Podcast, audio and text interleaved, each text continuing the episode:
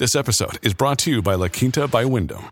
Your work can take you all over the place, like Texas. You've never been, but it's going to be great because you're staying at La Quinta by Wyndham. Their free bright side breakfast will give you energy for the day ahead. And after, you can unwind using their free high speed Wi Fi. Tonight, La Quinta. Tomorrow, you shine. Book your stay today at lq.com.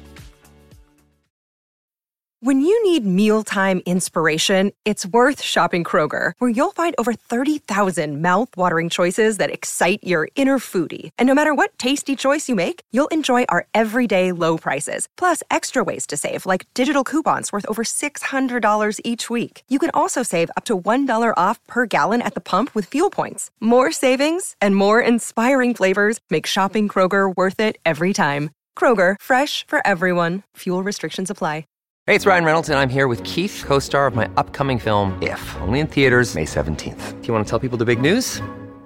All right, I'll do it. Sign up now and you'll get unlimited for $15 a month in six months of Paramount Plus Essential Plan on us. Mintmobile.com slash switch. Upfront payment of $45 equivalent to $15 per month. Unlimited over 40 gigabytes per month. Face lower speeds. Videos at 480p. Active Mint customers by 531.24 get six months of Paramount Plus Essential Plan. Auto renews after six months. Offer ends May 31st, 2024. Separate Paramount Plus registration required. Terms and conditions apply if rated PG.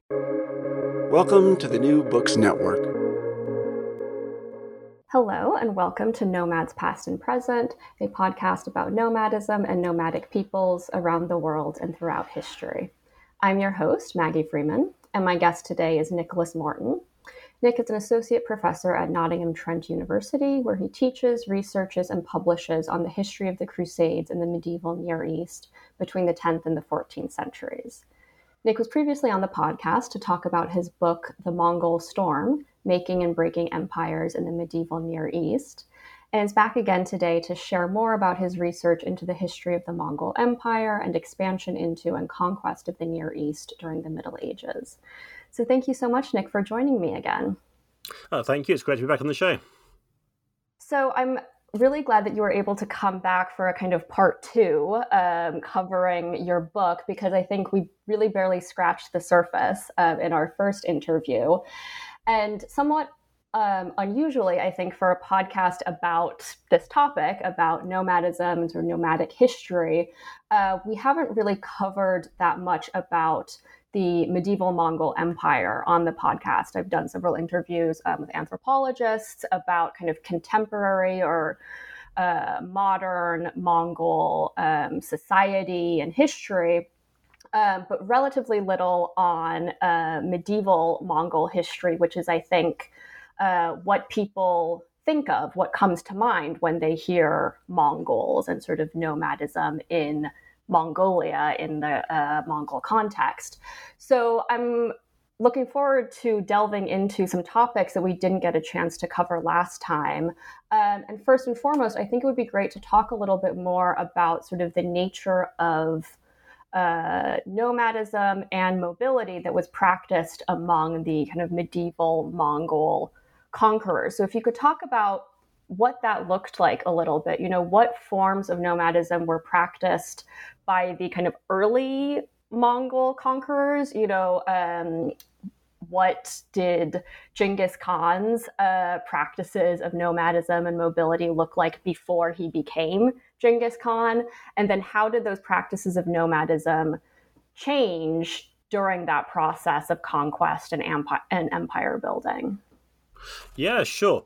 Um, so at the time when Genghis Khan, or uh, as he was originally, um, in his early years, he was born and raised into an extremely unsettled situation where you've got warring nomadic communities, warring families.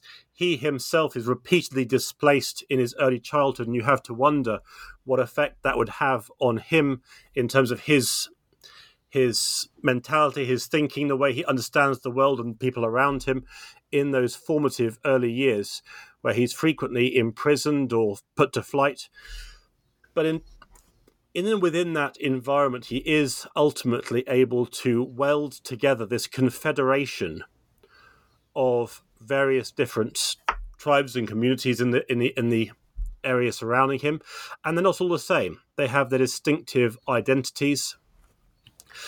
But one of the most powerful things that Genghis Khan's able to achieve is the welding of an identity that surmounts those of the various peoples he's conquered into a Mongol people. And so that whilst they may be from various different backgrounds, they may be traditional rivals of Temujin and his own ancestors, he's able to create or force that specific identity. And there's lots of things that make the Mongols very distinctive. Um, famously, one of the um, one of the key factors of the Mongol identity, it's not clear if it develops under Temujin, Chinggis Khan, or later, is this sense of world conquest mission that they feel that Tengri, the eternal sky, has given the Mongol people a right to control all human civilization across the planet. Um, there are some previous societies that have expressed something along those lines, but that he really does seem to advance this in a very clear way. But there are many similarities too. And so when William of Rubruck, a Franciscan uh, traveller and missionary, goes to the Mongols, he observes that the Mongols tie their robes on one side and the Turks tie their robes on the other side. Which, quite honestly, if that's the biggest difference he can spot between them, then we can't draw too distinctive a line around the Mongols. There are clearly strong similarities too. Mongols are afraid of lightning. They see it as being a sort of spiritual judgment on them. So are previous or other steppe civilizations. So, again, similarities and differences. There are things they have in common, there are things that set them apart. For me, at least, the thing that I always come back to, not least because it's just reading the accounts of uh, this, it's created a vivid image in my own mind, and that's the Mongols' wagon cities. And by wagon cities, I'm not just talking about a dainty sort of 20 or 30 wagons. I'm talking about thousands. And so you should visualize literally as far as the eye can see lines of wagons drawing vast hauls of material, which are effectively the mobile cities of the Mongol Empire. Now, I don't doubt that other nomadic civilizations had wagons as well, but in the account, I mean, I'm, I'm reasonably familiar with the Seljuk Turks, who invaded the Near East about a century and a half before the Mongols did. Uh, there's no references to something like that. You hear about the tents of the Seljuk Turks, but just this idea of this vast movement of wagons and what that must have looked like and sounded like and felt like it's it's an astonishing spectacle and i think it is to some extent something that makes the mongol empire very distinctive so again um, a historian's answer i'm afraid similarities and differences Sure. Um, and so, to what extent do you think things like, you know, the tent cities that you just spoke about, do you think that those kind of facilitated or supported or allowed in some ways um, the Mongol empire building projects? You know, I think it's a kind of um, unusual uh, just thing to have in an empire, right? Where I think, you know, as historians, we're used to associating empires and empire building and kind of territorial expansion and conquest, staking a claim on a territory. We associate those things with kind of permanent cities, you know, with this kind of with a kind of fixity um, and permanent presence of the empire in space. We associate, you know, territorial conquest and expansion uh, especially in the Middle Ages, with the construction of cities, the conquest of cities, the construction of fortifications, things like that. And so, you know, I understand that perhaps the Mongols, you know, did these things as well to an extent. Um, but so, how would you say that things like the tent cities and these very mobile empires how did that kind of coexist or how did that maybe allow and foster empire building. Yeah, I mean it's it's a sort of Hollywood contention, isn't it? The the warriors gather, they leave from home, their relatives wave tearful goodbyes to them, and they go off and they fight, and they either return victorious or they return defeated, and that's the setup. But you're right, it's a different scenario. When Mongol Mongol civilization moves, it will tend to move on block. So it's not just the warriors, it's not just the families, it's their herds, it's everything. It's the totality of their civilization, or at least the society or community around that particular leader. And viewing it from a solely military perspective, that does create a series of advantages because, of course, where most particularly agricultural based civilizations may send an army to go and march off, I don't know, 100 miles, and um, they'll have convoys constantly ferrying food and munitions to that army, which can be very easily cut. Mongols don't have that. They're bringing their food and um, the things they need with them, which means their logistics can't be cut. And they'll be sending out raiders from that hub, from that moving um, wagon city, and that makes them very effective because their population base is coming with them. If they need more troops, well, they've got their population with them. That may not supply them with all they want or need, but it's a great deal better than an army that has to send all the way back to friendly territory to send out reinforcements. And of course, once they've conquered a territory, they just make camp and they stay there, and it's very hard to shift them. So all of these things have military applications, but there are cultural dimensions to this too, of course, because they're they're not just bringing their city, but they're bringing the totality, their set of beliefs, their values, their notions of gender, their notions of identity, their notions of um, daily life. All of that is being brought with them and then being imposed on a new landscape. And that has a wide range of very interesting permutations because you have to ask, well, how are they influenced by the areas they moved into? And by extension, and perhaps putting to one side the sort of the brutality of the conquest, but in the long term, how do they influence those that they overthrew?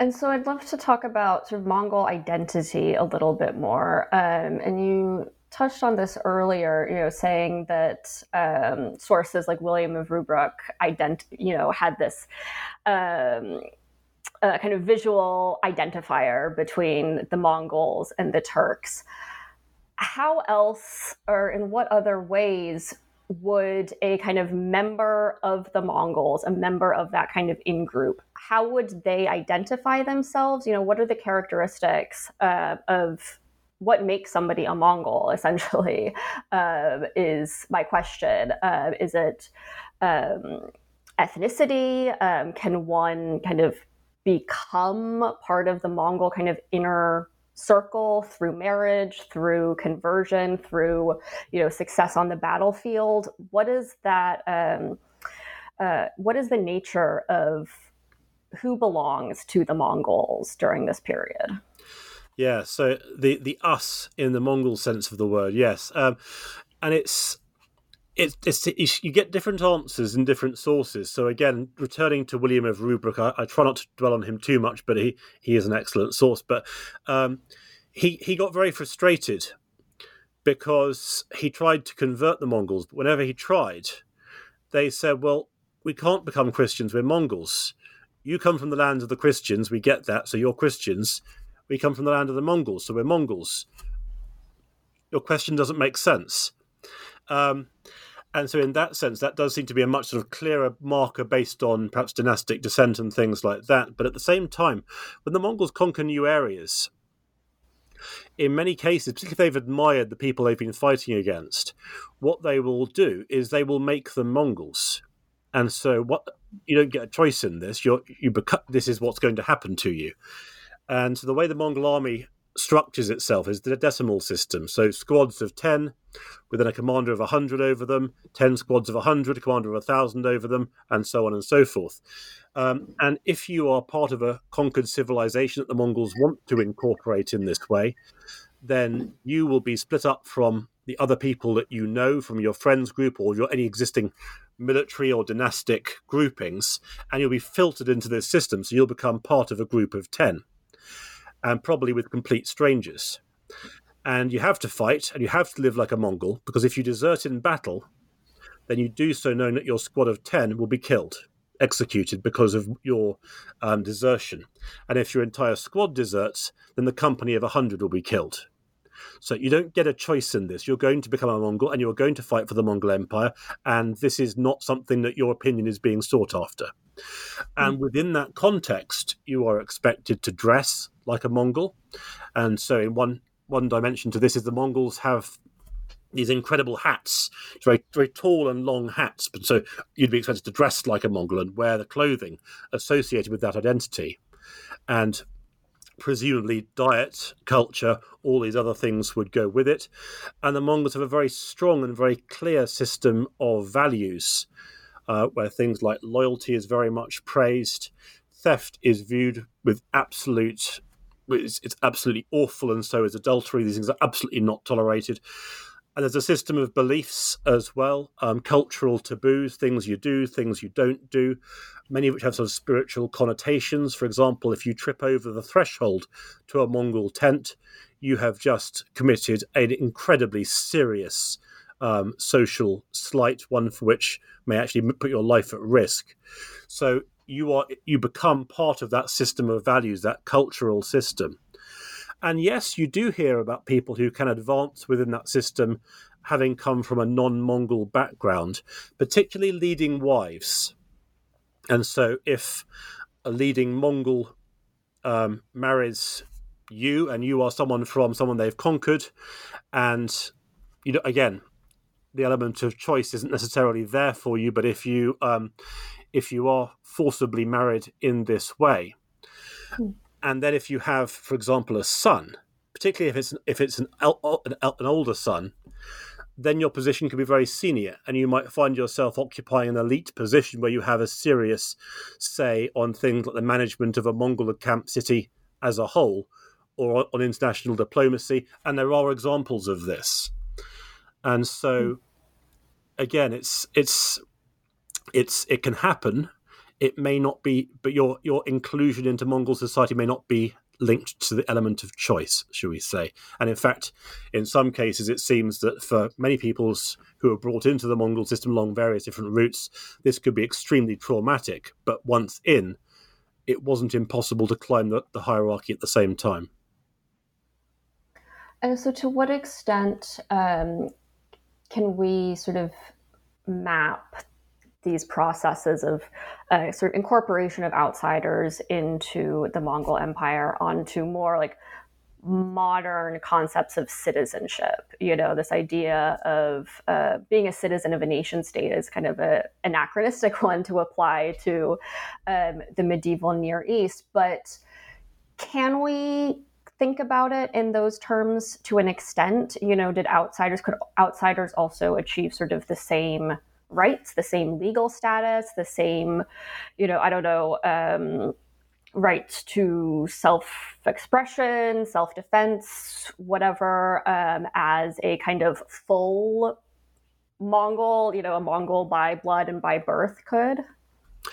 Okay, so uh, within Mongol society, there are perhaps grades in society. So if you're part of the imperial dynasty, so if you are, um, for example, descended from one of Genghis Khan's children, then that puts you at a status level that other people simply can't achieve, at least not unless they if they married in, it's possible that that might be achievable.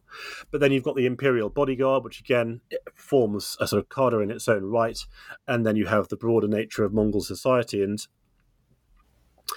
um, yes, I mean, in terms of concepts of citizenship and modern concepts, uh, I I've learned to be wary of doing that really and I, and I'll give you a reason why, and that is because the more I've understood about Mongol society, and it's not easy to understand Mongol society because they themselves wrote so little themselves.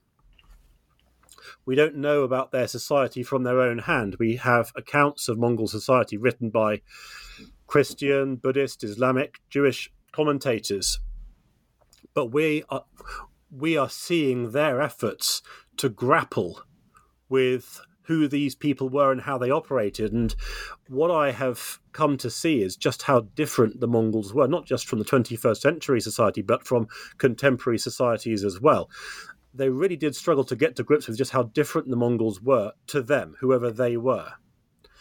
And so, what I've tried to do really is I've self consciously tried to shed my expectations around what citizenship, belonging, as you say, freedom of speech, where you get to say things, where you don't, where you have to be absolutely silent or in full agreement, where you have a bit more latitude. That entire matrix of belief and identity and agency, it's so dramatically different under the Mongols that I think to apply any preset norm and to say, well, can we fit it into an existing mold? I would say probably not. And I think a good a good example of this is the um, rather um, tense debate around religious tolerance in the Mongol Empire, because the Mongols um, practiced something which some historians have seen as being very recognizable, which is that if you were, I don't know, a Christian or a Muslim in Mongol society, you can practice your faith. You won't suffer persecution. You'll be able to carry out your faith. You'll be able to build religious buildings. You'll be able to serve in the Mongol bureaucracy. And so by medieval standards, people said, look, this is an incredible example of religious tolerance. And so maybe we should draw a link between modern concepts of religious tolerance and Mongol religious tolerance. And you can see why they might say that. But at the same time, I've, I've struggled with that because the rationale behind it is so different. The Mongols consider themselves to have a mandate to rule the entire planet that means they have hegemony over every human society and within that, every human religion. And so the Mongols, their belief seems to be, at least my reading of it, is that every religion has a degree of spiritual power. And so, what the Mongols want is it's not that the Mongols disagree with any religion or even particularly agree with the religion. They just accept that the that religion and particularly its religious leaders have religious power, have, have, have, an ability to interact with the spiritual world as the Mongols understand it and to make a difference. And so, from that viewpoint, they don't particularly mind whether the religious leader they're dealing with, um, what religion they're from. What they want is that religious leader to, to invest that spiritual power into the greater mission of the Mongol Empire.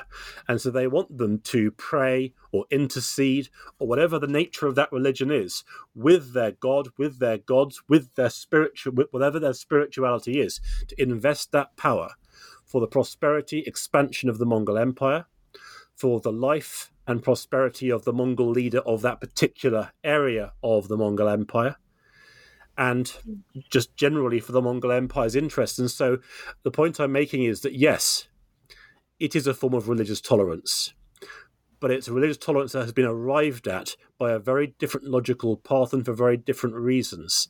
And so even if it is something we could say, oh, actually, this is something that we can relate to in the modern day, I would actually say try not to relate to it or try to relate to it through a different logic structure. Hmm, that's really interesting. Um, and so, how do you then approach things like this in your these issues in your writing or in your teaching? You know, because I feel like um, so much of what historians do try to do, for better or for worse, is to draw parallels to the modern world, to our conditions, to circumstances and events and kind of conditions that we can under stand through our 21st century lens. So if your kind of conclusion based on as you said, the very limited sources that we have available about the Mongol period, and especially written by you know Mongol hands, how do you how do you deal with how do you grapple with that um, without I think taking a kind of completely defeatist attitude of well we can just never understand this this, this can never be explained. Yeah, it, it does just come back to unraveling the logic. It's not just what they're doing it, but why they're doing it. And sometimes you can be effective in unraveling that logic, and sometimes you can't. Sometimes it's just, or you can you can make a guess, but it's the evidence just doesn't let you do that. But yeah, and I think once you understand the logic and where they're coming from and why they're coming from it, and you've tried to reach that conclusion without trying to judge them or trying to apply modern principles, but it's on its own mm-hmm. terms, what are they doing and why? It becomes a great deal more explainable. And normally, the Mongols themselves, and this goes not just for the Mongols, but for many medieval or just society people aren't familiar with, um, often they have analogies themselves that they use to explain their world view, and sometimes these can be very helpful. And so, what the Mongols do, which is one of the most um, incredible manifestations of Mongol culture, is they have religious debates. So the Great Khan says, okay, we're going to round up some Christian religious leaders and some Muslim religious leaders and some Buddhist religious leaders, and we're going to let them argue with each other. And then we'll make a decision about um, where we think the truth lies based on them. And historians uh, have made have made the argument that in some ways this is a control mechanism because by making them argue amongst themselves and the Mongols standing in just in to, in judgment over it, that reasserts their um, their over overarching control. But there's one story that's always stuck out to me. Sorry, it's not a William of Rubruck story, but it is quite helpful, um, and that is William was talking to uh, the Mongol Khan, and the Mongol Khan held up his hand, and he said, "The religions on the face of the earth are like the fingers of a hand. And um, so I, suppose the, the, analogy would be that they're, they're separate and yet they, in, the, in their own way they are connected. And the way I've always read that analogy is to is that what the Mongol Khan was really getting at is that they're the fingers of the hand, but the Mongols themselves are the palm the fingers connect into the palm. The palm is the center. This is this is this is this is the, the beating heart of spirituality. The other parts, yes, they have a place. They have a role. They're not valueless. They're not to be ignored. But the center of it all, that's the Mongol Empire. That is the spirit of what the Mongols are doing. And I think that once you understand those sorts of metaphors, and I'm to some extent extrapolating out a little bit from what was captured in the source, but I think it does help to explain where they're coming from, and it makes it easier to explain it. You mentioned in a classroom environment. Once you get the metaphor, the rest follows. Look, Bumble knows you're exhausted by dating. All the must not take yourself too seriously and 6 1 since that matters. And what do I even say other than hey? well, that's why they're introducing an all new Bumble with exciting features to make compatibility easier, starting the chat better and dating safer. They've changed, so you don't have to. Download the new Bumble now. Mm, right. Um, and so, how did Mongol identity change over the course of its interactions with conquered peoples? You know, we've talked about um, the kind of incorporation um, of conquered peoples into the Mongol Empire and those processes and what that looked like. But then, what did that process look like in the opposite direction? Um, how did Mongol culture, um, religion, especially, you know, we've talked quite, you, you've talked quite a bit about uh, the Mongol religion, um, but that is not really practiced today uh, on a wide scale. Um, certainly not uh, in this kind of world spanning way um, that Genghis Khan sort of uh, imagined or idealized it. So, certainly we can assume um, and know um, that um, the Mongols themselves adapted um, many elements of the religions and cultures and practices and traditions of the peoples and territories that they conquered. So, can you talk about that and maybe give some examples of that? Yes, absolutely. Um, I think a good starting point here is just to acknowledge just how rich the Mongols became. And when people, the stereotype of steppe people, both in the medieval period and in the model, modern period, is not one of extraordinary wealth. Often it's quite, the stereotype is quite sort of Spartan. Um, but by the time you get to sort of the mid 13th century, the Mongols have conquered the better part of Eurasia. Tens of civilizations, including some really big ones, have fallen to them. And of course, wealth that used to be um, in temples or palaces and was never used as, as money. It was it was there to make a spiritual or religious um, for, for, for, significance or uh, as an ornament. These things are now have now been liquefied. They're now usable cash because the Mongols have taken them. And so the Mongol encampment cities have some of the biggest storehouses of money, or at least tradable wealth, anywhere on the planet at this time. And the key point is that they're not just going to keep hold of this stuff, they want to spend it. And they're not stingy either. They're prepared to pay very good prices for people who bring the things that they want to them. And that's why people like Marco Polo ended up going to the Mongol court because it wasn't him in the first instance, it was his father and his uncle. They realized the potential here, and so they went to sell precious stones to the Mongol court, and they did very well out of it. And so then Marco Polo went himself.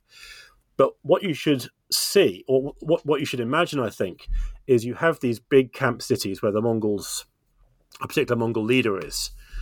with a huge amount of disposable cash. And of course, merchants and traders, they, they know this. And so why would they go anywhere else? And so they bring whatever the Mongols want, because it's naturally the next question is okay, if they've got this money to spend, what do they want to spend it on? And so these merchants then bring whatever the Mongols want in any quantity to the Mongol court, and there they are rewarded with enormous amounts of wealth, way beyond what they'd get at, say, market value. So the trade routes, the commercial arteries of Eurasia start to fundamentally rewire themselves around the center points of Mongol control. And we're talking about this on a continental scale because that is the sheer the sheer magnitude of their purchasing power. Now, this might seem like a strange way to start answering your question, but the point is that in doing so, the Mongols are able to buy not just what they need, but what they want. And what they want is often fairly distinctively linked to their prior culture. They want tents, but they don't just want tents made from felt and wood, as in their traditional culture. They want tents that are made of incredible textiles and fabrics, cloth of gold. We hear about one tent that had golden tent pegs, and some of these tents could accommodate several thousand people. So we're talking about a substantial step change. Yes, Mongol culture is still recognizable in that they're still expressing their domestic architecture in, ter- in, in similar terms, but in any other in any other respect it's changed dramatically because now they can acquire what they want. If they like fabrics, they'll have them. If they want to have gold nails, they'll have them. If they want to wear clothes covered in gems, pearls particularly, are something that they're very interested in, they'll have them. And so that purchasing power changes their culture because they start to get aspirational about what they want, and of course they can have it because they can afford it. So hmm. Mongol culture changes dramatically f- through that in that respect, but it has an, another equal dimension to it, which is it's not just merchants going to the Mongol Empire, because by the mid 13th century, it's perfectly clear, not just to conquered civilizations, but also to many unconquered civilizations or to client states, the Mongols aren't going to be stopped. They've been winning battles consistently for about 50 years you're not going to stop them. This isn't going to happen. And so, as a result, the nature of international diplomacy, and indeed diplomacy within the Mongol Empire from the various conquered civilizations, it fundamentally shifts. There's no point resisting the Mongols. There's no point saying, I don't know, we, we, we've been subjugated. We have to band together in a rather Hollywood way. We have to sort of resist our overthrows. That's not go- you're not going to win. And so the tactics switch people stop trying to resist the Mongols and they start trying to work with the grain of Mongol culture. They try and win favor with Mongol leaders. They try and win the support of people with influence because if you can't beat them in battle, you might as well try and win their favor so that you can win additional concessions. Perhaps if the Mongols like you, they won't invade you. Or perhaps they'll give you a relatively lenient deal if you became a client state. Or if you're already conquered, perhaps they'll give you preferential treatment, not like your rivals next door who don't get preferential treatment. So perhaps you can work out your internal rivalries by winning favor with Mongol le- leaders. So again, there's a logic to this. It's a logic of subjugation but it is a logic. And the net result of this is that Mongol, um, the Mongols' um, center points begin to become besieged by people seeking the Mongols' goodwill. Doesn't matter how brutal the Mongols' overthrow was, because you can't resist them. The logic turns to you better win their favor then. And among these are many religious leaders and representatives of different religions from across Eurasia. And in some cases, they want to win preferential tra- treatment for their faith group. But of course, the real prize, what would really be a game changer, is if you can persuade a Mongol leader to convert to your particular religion. Because then you could advance your religion's interests and therefore safeguard your own community across the entirety of either the Mongol Empire or at least that part of it. So there are substantial efforts made by religious leaders to make themselves useful. Because if you make yourself useful, you start to get into the good graces of the senior figures, and then perhaps you can win them over. And everyone's trying it. And so, for example, an Armenian monk tries to persuade um, the Mongols or some Mongol leaders to convert to Christianity on the basis that he, he, claims to have seen a vision whereby a golden tablet was received from heaven, which said that the Mongols would have control over the earth provided they convert to Christianity. Now, what's happening there is that the Mongols' own le- uh, legends are being interlinked with this Armenian monk's attempts to convert the Mongols. And so you can see what they're doing and why they're doing it. Um, and in some regions, the Mongols convert to we hear of examples of Mongol conversion to Christianity. We hear about examples of Mongols converting to Buddhism. But in the long run, um, in the Near East, the Mongols convert in the long run to Islam, and the same in Western Eurasia, what today would be parts of Western Russia and Eastern Europe. And in China, the Mongols convert to Buddhism. But it has to be said, it's not just a sort of turn in the road conversion. There's a very, very long period. And again, you see this with many other uh, nomadic cultures that when they convert, it's not just that they're they, they practice their previous beliefs on one day and then convert on the next to another religion. There's often a, a long crossover period where they hold both beliefs simultaneously or elements of them. And so you can see quite a long process. There are some key moments, but nonetheless, the process of Mongol conversion, in, for example, in the Near East to Islam, it takes a very long time.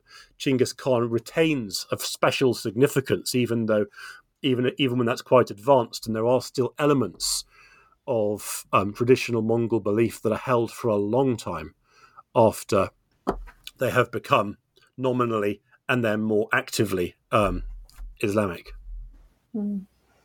And so, um, uh, in our previous conversation, um, you know, we talked quite a bit about sort of the this long process um, uh, of Mongol conquest and expansion, um, and you know, as you uh, title it um, in the title of your book, "The Mongol Storm," which you know, sort of, but that as you write about, in reality, um, was actually as opposed to being this kind of like.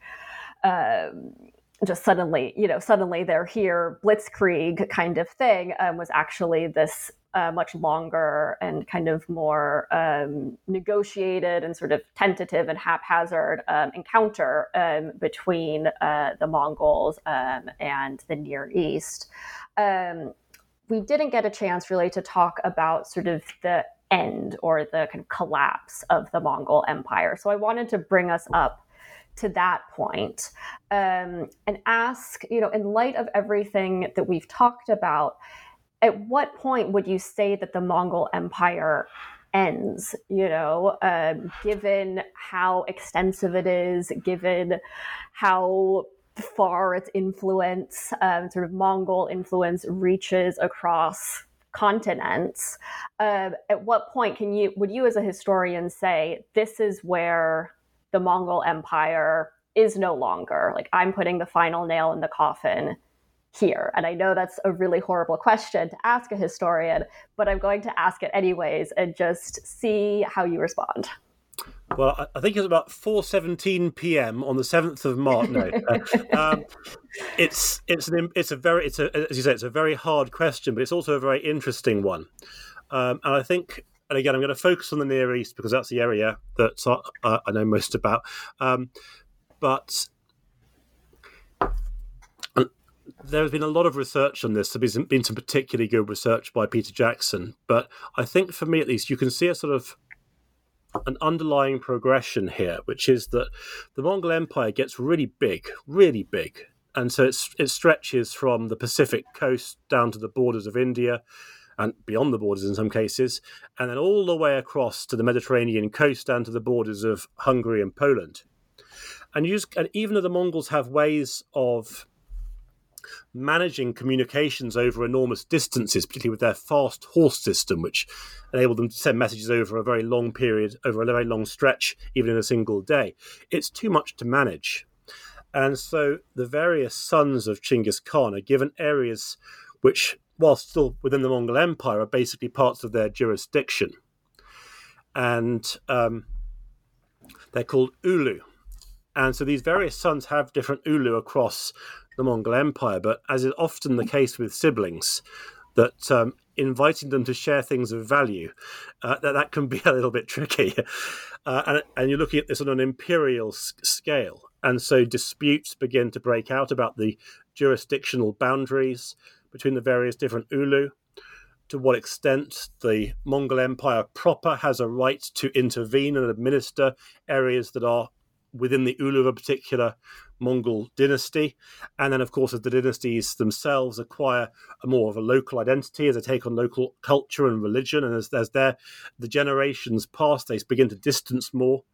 And so you have sort of growing fissure lines within the Mongol Empire between these various dynastic groupings, which ultimately do break down until the Mongol Empire, whilst it may, they, there may still be a nod towards the idea of unity, it is essentially a cluster of independent territories, which is where you get the rise of things like the Golden Horde in Western uh, Western Asia, or the Ilkhanate in the Near East, or the Great Khans in China. There are some other ones as well.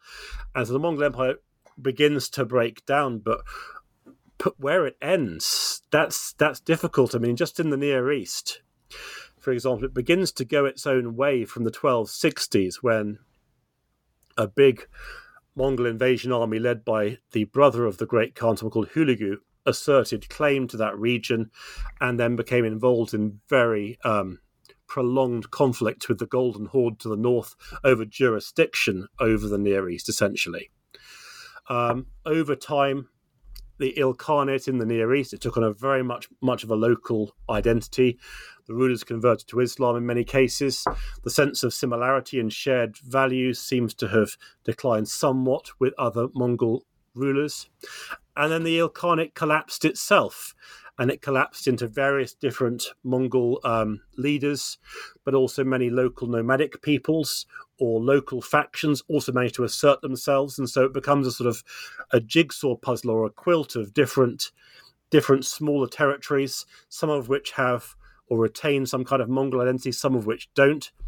And then soon afterwards, just because it's not complicated enough, you have a new invasion out of Central Asia by uh, Emir Timur, um, who then re-invaded the region. But Timur himself has adopted, he, you know, his his cultural identity is itself complex, and so the Mongol Empire seems to shift from being an empire to being smaller empirelets to being more of a milieu, really, where you have you can't really say where the empire begins or ends, either geographically or chronologically, but its ideas and identity have entered into the mix of what's going on in the region.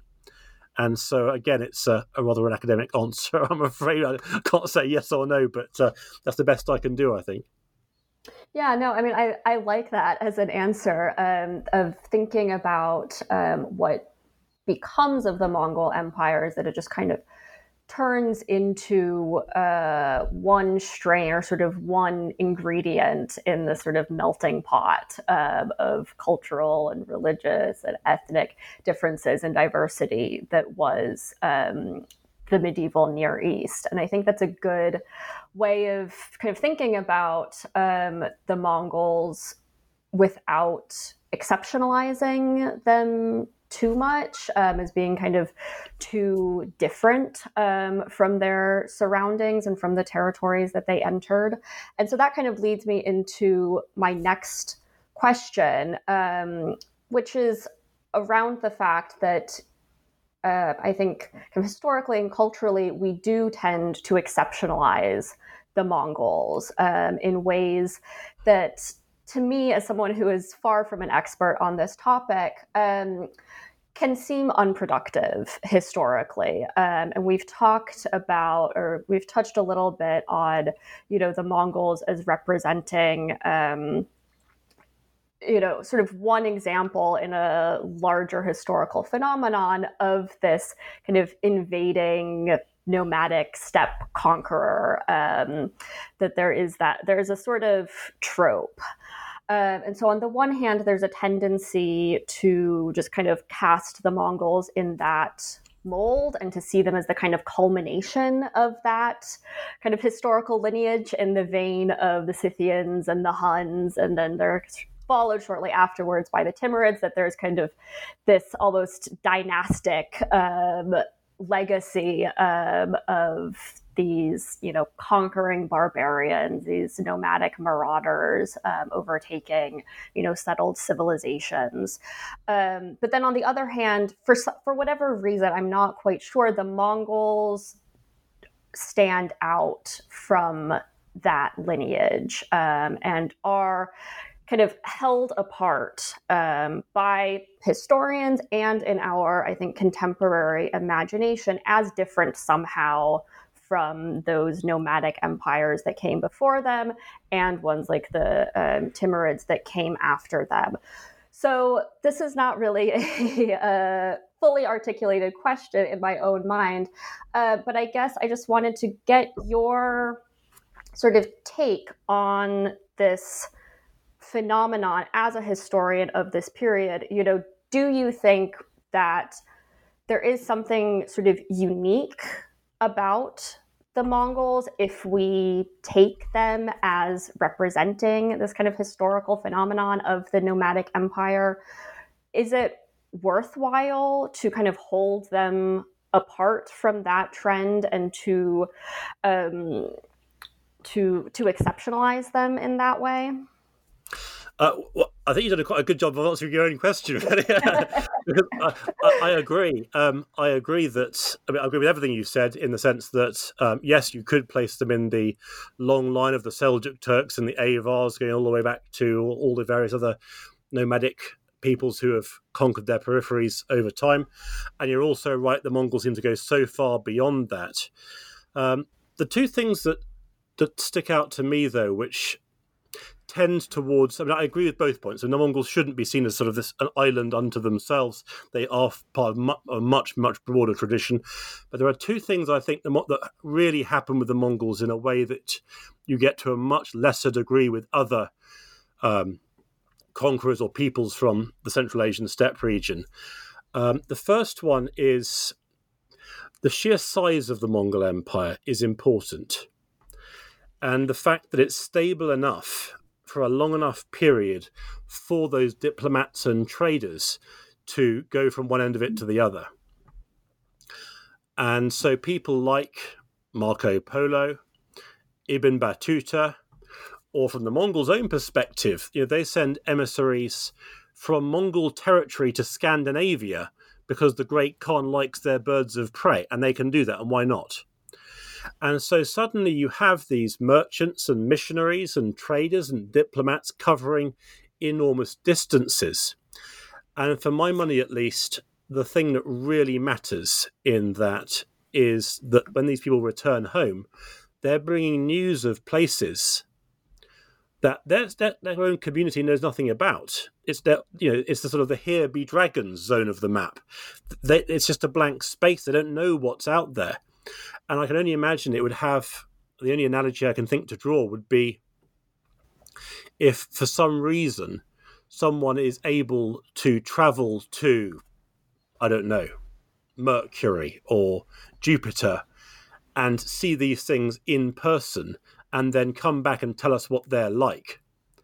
And just what a revolutionary effect that would have on the rest of us in the sense of our not just our knowledge of the solar system, but our sense of place within it.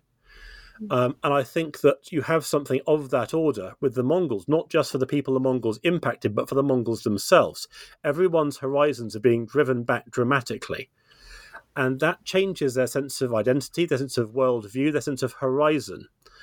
And that's powerful. It's and I think it's one of those things that the more you dwell on it, the more powerful you, you see it as being. But it's not just knowledge that's being transmitted along these networks. Another thing which historians, well, they're arguing and they're debating, but it seems to be certainly an important factor.